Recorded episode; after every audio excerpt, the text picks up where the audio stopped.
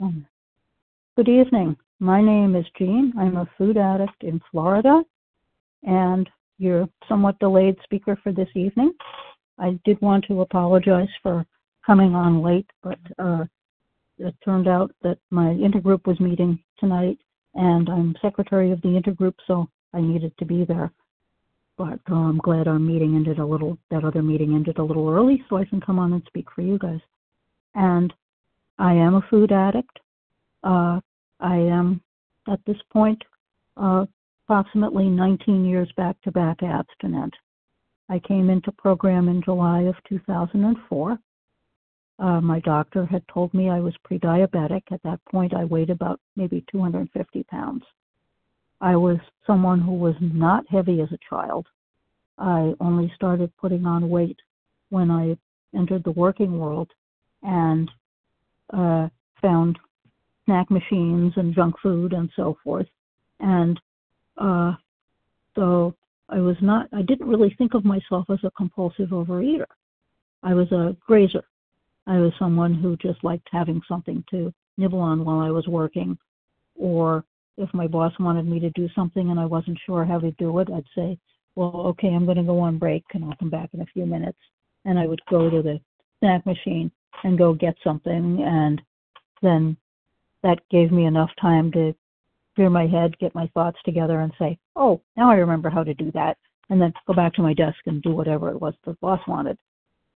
But uh, when I came into program, I my I, a neighbor who, who told me about the OA program and took me to my first couple of meetings, and I got a sponsor. I got some literature, and I started getting rid of all the food in the house that was not, you know, on my food plan, a new food plan.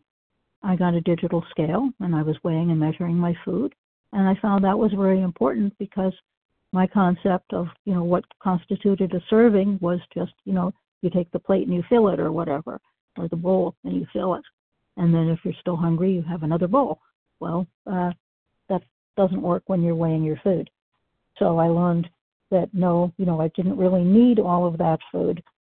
And that sometimes when I felt I was hungry, I was actually thirsty, and that uh, instead of going to the snack machine, I could get up and go get a glass of water or some herbal tea.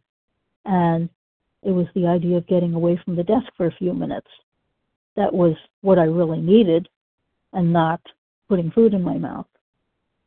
And um, one, you know, so that turned out to be very helpful for me. I found that I was able to, you know, lose the weight fairly easily because I had never really dieted before. I simply assumed because I was a grazer, you know, that I was just gaining five or 10 pounds a year.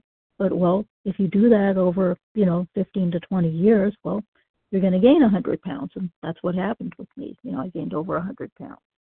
And so I went from being like about 120 to 250 and it took me a little over a year to actually lose all of that weight. But I did it with help from my sponsor, and I'm someone who's always felt that uh, if I want to belong to a group, I need to do something to feel that I'm part of. You know, it's not enough to just, you know, I don't want to be a spectator.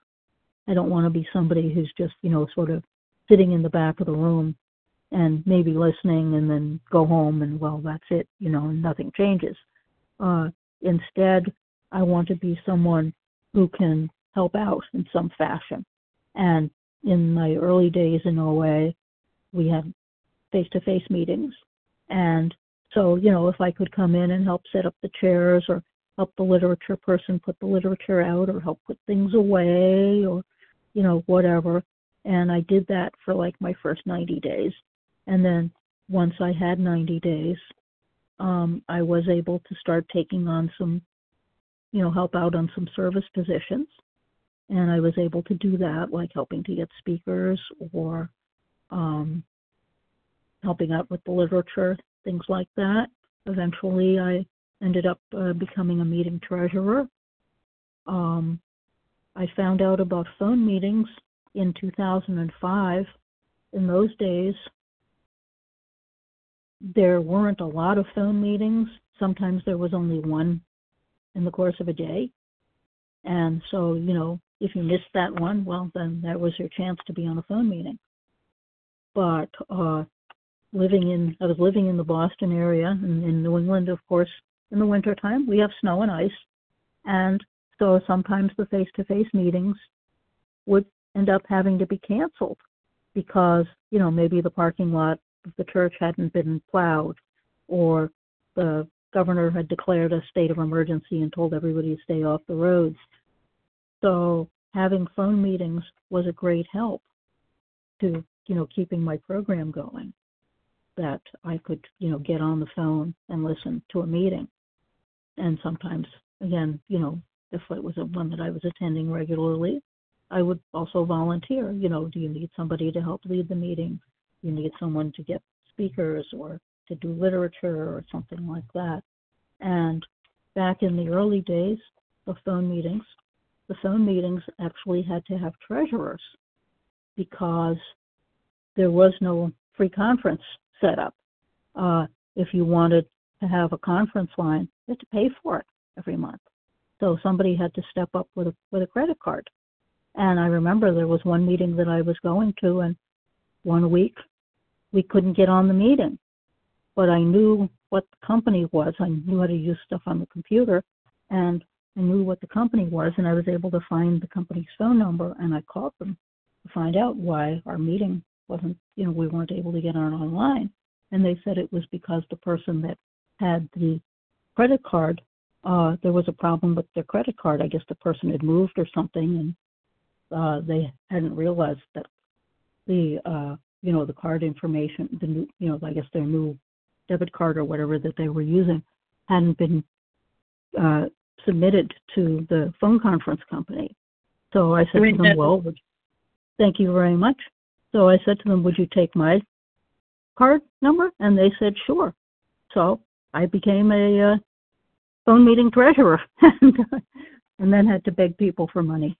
But uh, I've done a lot of service and I found that service has been very helpful. There's a slogan, you know, that doing service helps keep you slender.